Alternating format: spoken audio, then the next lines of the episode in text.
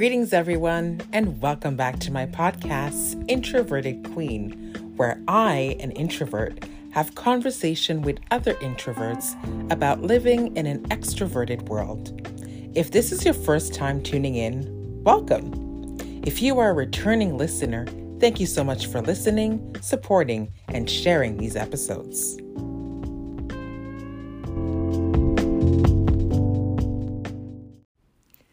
We spend a lot of time at work. The workplace is filled with people from different cultures, different experiences, different personalities, and sometimes it can be hard to get along with everyone. I've been in workspaces where I felt like I didn't belong, and that's not a great feeling. But I've noticed in the past few years that there's been a shift in the way that we talk about the corporate environment. I'm not sure if the pandemic had something to do with it, but there are more and more discussions about belonging, about diversity and inclusion, about how to attract and retain good talent in an organization. We talk more and more about mental health. There is a more human side of the corporate world, which is great. My guest this week is Alex. He is an introverted manager who works in the finance and IT industry. And we talked about the challenges of being an introvert in the workplace, how to keep employees motivated, and diversity and inclusion, but not only race and gender. It's a great episode. Check it out. Hi, Alex. Hello. How are you? I'm all right. How are you? I'm good, thanks. Thank you for being a guest on this podcast. You're welcome. So are you ready to chat? Sure. Awesome. So my first question for you is, who is Alex? Well, I'm a husband and a father of two. I am an ERP manager at my work. I manage systems that I used to run a business, like in finance, HR, payroll, supply chain. An ERP system is like SAP or Oracle or Microsoft Dynamics, so I manage a system like that. I'm an amateur gardener, okay, a nature lover, an author, and I guess I'm an introvert too. You're a man of many titles. I like that. Yeah. So you identify yourself as an introvert and you are a manager. What are some challenges that you've experienced as an introverted manager? Okay. I guess the sort of introvert I am, I guess I'm the sort that hates that initial introduction to new people. Like, I find it painful, mostly not sure what to say or that sort of thing. I find that with people I'm comfortable with, you can't get me to shut up. I talk a lot and I have my opinions, but with new people that I don't know, I hate the small talk. I'm just not good at that. So in a work environment, selling myself to higher ups that I don't particularly know, that is not something I do well. So I tend to prefer to let my work speak for me. And sometimes that's enough and sometimes that's not. So I guess that would be my biggest challenge as an introvert. Yeah. I totally relate. And I think sometimes like the small talk of like introducing yourself and selling yourself can feel like you said, it's very painful. And then when you see people around you doing it so naturally, you're like, oh, wow, okay, this is interesting. Yeah, and I don't know how they do it, quite frankly. Yeah. And the ability to talk about things that you're not particularly interested in or you're not very knowledgeable about is just something I'm not gifted that way, I suppose. Yeah. Is it something that you practice doing sometimes just to be better, or you're just like, it is what it is? Yeah, I think at this point I've given up on it. It is what it is. Yeah. I guess what I find with people is the people who know me find it hard to believe that I think I'm an introvert. But the people who don't know me, it's painfully obvious that I am. So it's, I guess I straddle those two worlds depending on what's going on. Right. Interesting. So I saw a quote on LinkedIn recently, and it said something like, leadership does not live in the title. Leadership lives in the behavior. What do you think about that? I guess behavior has two aspects, like this personal and professional. I think that if your personal behavior is warped, then it just tends to warp the professional as well. I guess what I'm trying to say is that it's difficult to be a jerk. It's difficult to be a jerk or, somebody who's just mean, so to speak, and maintain a professional facade like long term. Right? You might get away with it for a while, but I think it kind of shows eventually that you are the way you are. So if you set that aside, if you assume that somebody is not like that, then I think that a manager behaves in a systematic manner, a good manager anyway. And I think that sort of systematic way of behaving, usually following some sort of model, is learned. It's something you actually have to learn to do. Mm-hmm. I don't think it just happens. So a good leader doesn't just shoot from the hip, right? They don't make decisions on the fly, even if they seem to be spontaneous. It's something they've learned how to do, and just to be fluid with it. A good manager will think things through. Usually they'll have trusted advisors around them, maybe the people who work for them or people who are at their level or even above, whatever, but they have people that advise them and help them along. They usually are following a sort of strategic plan, mm-hmm. and that behavior that they're exhibiting is tied to the strategic plan. They surround themselves with expertise. Basically, their advisors know how to do things. They know how things work in the trenches and up everywhere. They know how the business operates. They use data to help them make decisions because that data tends to create the expertise. It exposes gaps. And that's where the innovation comes, trying to fill those gaps, right? Mm-hmm. I think good managers, they're open to new ideas and continuous education because, again, that's what drives innovation. A good manager creates a safe and trusting environment because that tends to promote equity and caring, and it also focuses on the work, right? Rather than on distractions because of other things that are happening. And they also tend to promote diversity. And I mean, when I say diversity, I mean diversity of thought, of experience, of socioeconomic backgrounds, gender, race, religion, all of it. Because they understand that the more diversity they have, the more ideas are brought to the table, which helps with the continuous education I just mentioned, helps you gather better data, builds your expertise, improves your innovation, and it's just a cycle that just feeds on itself. Mm-hmm. And then I guess the other thing I can say is that a good manager also has a communication and feedback loop. Because quite frankly, it doesn't matter how well you're doing if people don't know what you're doing. Right. So, and also I suppose nature abhors a vacuum, right? So if you don't tell people what you're doing, if you don't communicate that, then they'll just make up their own minds about what's going on. Mm-hmm. Right? They'll make their own facts up. So if you don't provide them with your own facts, and then a good manager is, that also tends to it helps with visibility, right? You need to be seen. Mm-hmm. To reduce that trust deficit. So none of these things have much to do with titles, is what I'm trying to say. It's a mindset, and usually it follows a method or a model. Yeah. Yeah. No, it's very true what you said. And I think I'm finding that now there's more talks about leadership behaviors, mm-hmm. rather than, focus on the money and the company, morale. I find it's more it's getting more people oriented than anything. Yeah. There's been a bit of a shift.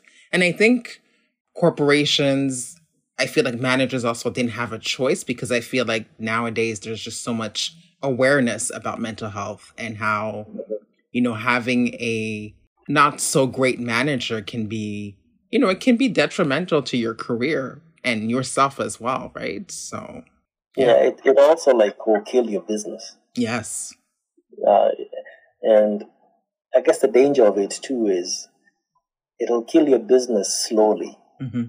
You know what I mean? Because if you have one of those environments that are toxic, then people leave, right? Yeah. And they leave with the knowledge that they have, and sometimes they're difficult to replace, and slowly but surely you're going to kill your business if you allow toxicity into your management ranks, or actually anywhere in your organization. If you allow that, it's going to kill your business eventually. Mm-hmm. Yeah. Absolutely. You touched a little bit on diversity and inclusion in the workplace, and I thought it was very interesting that you said it's not only about race or gender, but it's also about different personalities. And I don't think people think about that often. I think when we think about diversity and inclusion, we're focused on, okay, is there enough women? Is there enough men of color? Well, it could be more about, how many introverts do we have in the workplace, right? Yeah, exactly. Yeah. I can't tell you how many times I sit around with people. Some of them I don't particularly know. We are in a meeting because they happen to be the experts or the ones involved in whatever it is that is going on, right? Mm-hmm. And you're just talking about what's going on, and somebody will say something that you would have never thought of yourself, right? Mm-hmm. It's just because of their own experience or because of what they know about what's going on, whatever, right? Different reasons. They just bring something to the table. And so I honestly believe, and this is, you need to listen to people from all sorts of backgrounds, because if you don't do that, then you tend to have a very myopic view of what's going on and how to deal with it. Absolutely. It's really important that you have people from everywhere. Mm-hmm. Yeah. And that necessarily means people of all those different things that we talked about, right? Mm-hmm. Yeah. Yeah. As a manager, do you find it difficult to motivate your employees? What I've learned is that it can be if you're not following a model, if you don't have a method. And I know I said this before, but I think it's really, really important that if you ever start in something, you're not sure how to approach something, try to look up a model on how to do it. Mm-hmm. Because it's a very good way to jumpstart your own, you know how sometimes you have a problem, you're not sure what to do about it, and then you just decide, okay, I'm going to start here, right? Randomly, you just decide, I think I'm going to start here. Mm-hmm. And as you start to think about it from just that little corner, it starts to build all these other ideas as you go along, right? So I really do think that if you have a model, then you can pretty much accomplish most goals. So in this particular instance, I'm motivating employees. What I try to do is I start with the strategic objective of the business. And usually you can find that on your website, it's there somewhere, right? Mm-hmm. And then what happens with that, depending on what kind of an organization at least in a good organization, what will happen is it'll be put out there by the executives, and then it'll be translated for each department, right? This is where you fit in, right? And another department, a completely different department that maybe doesn't seem to be related to you, they have an angle that feeds into the strategic plan, right? So for my people, what I'll try to do is make sure that I can explain what it is that we are doing in our own little corner and how it fits into the strategic plan. So if I do that, then I find I'm able to motivate even the most unmotivated employees. Mm. Just by simply making sure that you know the strategic objective, you demonstrate how you, in your own little corner, you and your people, how what you're doing affects the strategic plan. And you have to do it in a way that they believe. Right. Sometimes when you're talking to, you'll go to a meeting with a bunch of executives and they're talking, whatever it is that they're saying, right? Maybe they're talking about the last quarter's results or whatever. And the language you're using doesn't really relate, right, to the person who's doing just doing a job, right? So you have to really think about, okay, how does what it is that you do what happens when you're done your little part? What's the next thing that happens, right? And how does it go up the chain so that eventually you accomplish a goal or you sell a product or you do whatever it is that you do? And how does that feed into the strategic plan? So you just have to find a way to make people see what it is, why it is that what they do matters. And then I find that that's where the motivation will come from. Absolutely. And I think also it's such a common question, like in an interview about, you know, motivation. But like you said, I think when you feel like you are in a space where you belong, where you are seen, where you are heard, then I think motivation just comes naturally. Exactly. If you think that what you're doing matters, then I think you'll be motivated to do it. If you don't know why it is that you're doing what you're doing, if you don't care, if nobody makes you care about what you're doing, then there's no way you're going to be motivated. It's impossible. You just don't care. True. Right? Yeah. I feel like I'm having an aha moment right now about something at work. I mean, there's other ways of motivating people. Like we said before, you have to treat people fairly. You have to pay them well. Yes. You have to give them interesting work. And the other thing that I like to do personally, and I don't know if other people do this, but I like to play to people's strengths. In my team, I find that if I know this person doesn't like doing a certain type of task or a certain type of job or whatever, I don't force it upon them. Okay.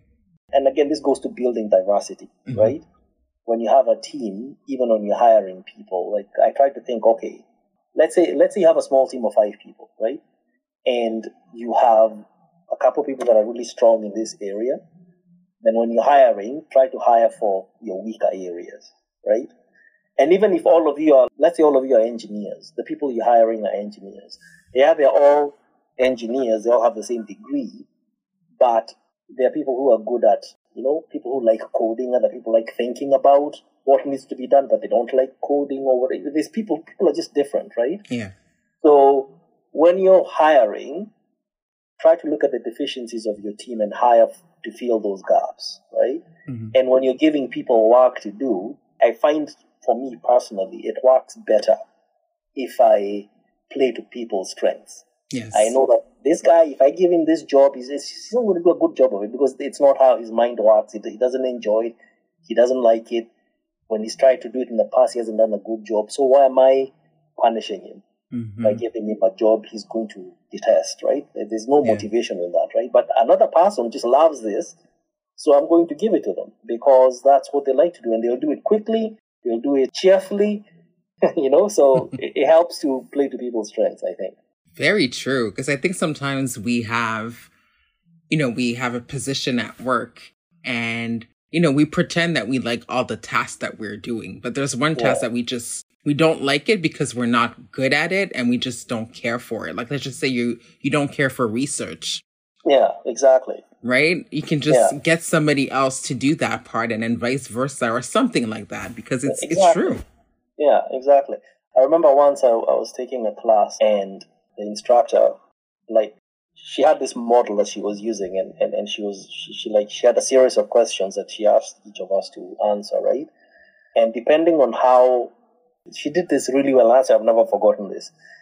You saw the kind of the way your mind works, you know, like you answer a bunch of questions and you can see people start to like group into different, you know, people who, like you said, who like research, other people like planning, other people like execution.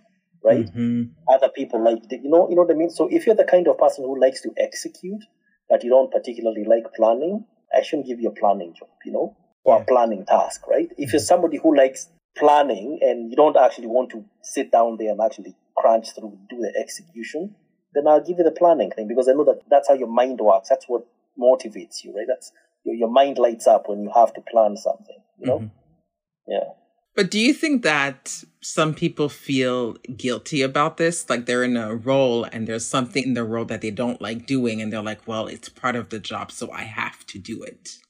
Yes, you do, because it's already been given to you. Yeah. The fault here is the manager shouldn't have given you that job in the first place. Do you know what I mean? Right. But once it's given to you, then you're stuck with it, right? Yeah. Yeah, but what I'm saying is that if the manager, and I understand sometimes you maybe your team is so small that you don't really have this choice that I'm talking about. Right? Mm-hmm. So I completely get that. But what I'm saying also is that some of it is just, you might have a manager who doesn't necessarily think about it. So they task you with things that you're not good at or that you don't enjoy, right? Mm-hmm. But perhaps if that manager had thought about it in the first place, maybe they'd have arranged whatever needs to be done in a certain way, then given you less of whatever it is that you don't like and maybe more what it is that you like, even if you still have to do some of it, you don't have to do all of it or too much of it, you know? Mm-hmm. Sure. So I think if you have a choice, if you can, try to not give people things they don't like to do. It doesn't motivate them. Mm-hmm. What's one common myth about management? I think it's what you said at the beginning, that the title makes the manager. Mm-hmm. I think a lot of the times what happens is the best people, or people who do a good job, or people who talk a good game, right? Depending on the environment you work with. But anyway, the person who shines, however it is that they're shining, whether it's because they do a good job or they talk a good game or whatever, they're the ones that become managers, right? But like I said, I truly believe from my experience that managing people, you learn how to do it. You basically have to either learn to be a good manager or be taught to be a good manager. Mm-hmm. Just like you do with, you learn math or science or whatever, you have to learn to be a good manager. So I do think that idea that all you have to do is make this person the manager and then you leave them and think they're going to be a good manager, I think it just doesn't work like that. More often than not, it doesn't work like that. Sometimes you have somebody who's just natural or maybe they've had experience in the past or whatever, I get that. But I'm saying that if you've never been a manager, you have to learn how to be a manager. Mm-hmm. Just giving you a title doesn't make you a manager. Yeah. Facts, yeah. Very true. I think it's a little bit similar when, like, let's just say you have two children. One is super outgoing and one is very quiet. And people always assume that the outgoing child is just a natural leader. Exactly. Right? Because they talk a good game, right? That's what I was saying, right? Right? True. Yeah, exactly. I have two of them here. Like, my son is he's an extrovert, for sure. Okay. And my daughter isn't. My daughter is she's quiet. She lives in her head a lot. So yes, if you were to be asked who's the leader, you'd think that it's the boy, but he's just talking, right? And then he moves on to the next thing, and then he's and he talks a lot about that, and then he moves on to the next thing, and he says a lot about that, right? That's all they do is just talk. Yeah. Yeah. So what's the best advice you've ever gotten? When I was growing up, I don't know if you did this growing up, but we used to talk a lot about what we would do when we finished school. Mm-hmm. And usually that meant when you got your bachelor's degree, you know. And I remember we used to talk of it with such finality, you know, that's the end of learning, right? Just once you get there, that's it, you're done, right?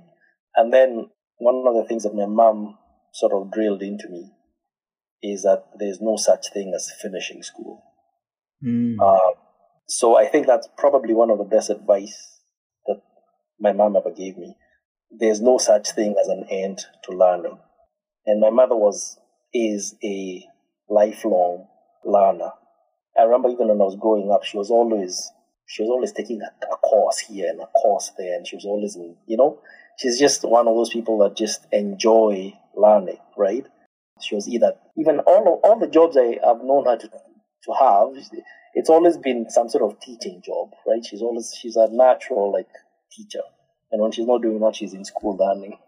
I remember she got her master's degree when she was in her 40s, and she got her PhD when she was in her 60s. Wow! She never stopped, right? Mm-hmm. So that idea that it never stops, that you have to continuously improve yourself and learn and observe and and do something, try something out, and if it doesn't work out the way you thought it was going to, you think about why it didn't work and you adjust and you do better the next time.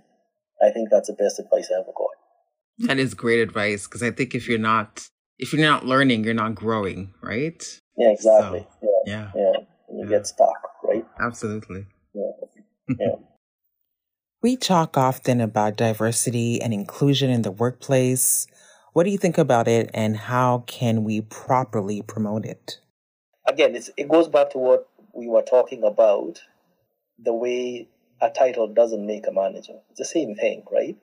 What you've done is you've given somebody a job, not because they're particularly good at it, but because you want to check a box, right? Mm-hmm. And then you're going to leave them, and then maybe they don't do well, and then you blame them.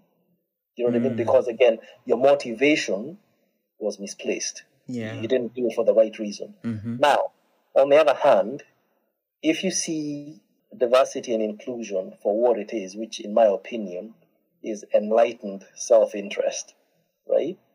Then I think you'll go far with it. So you have to basically model it, right?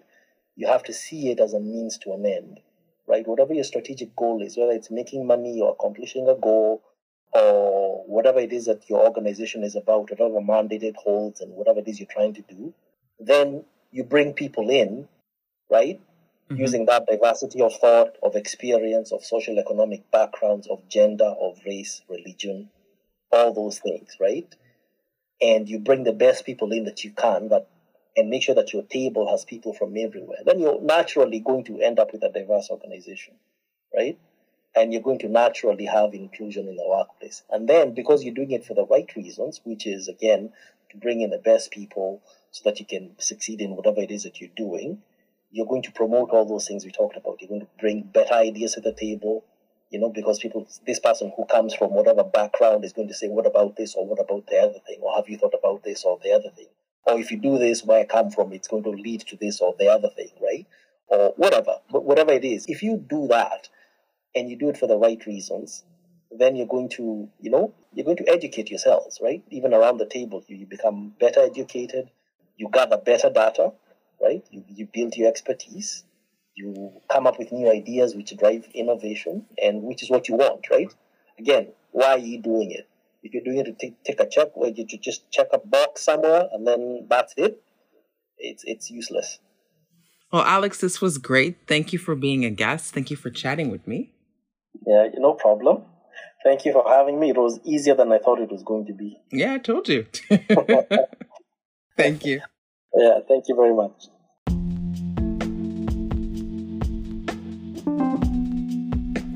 That was such a great conversation I had with Alex. I hope you found it insightful just as much as I did. One thing I took away from this conversation is that good leaders motivate and inspire people. Don't forget to share this episode with a friend, leave a review on Apple Podcasts, Spotify, or wherever you listen to podcasts, and please subscribe. Also, if you enjoy this content and you want to support, please feel free to donate in the PayPal link in the show notes.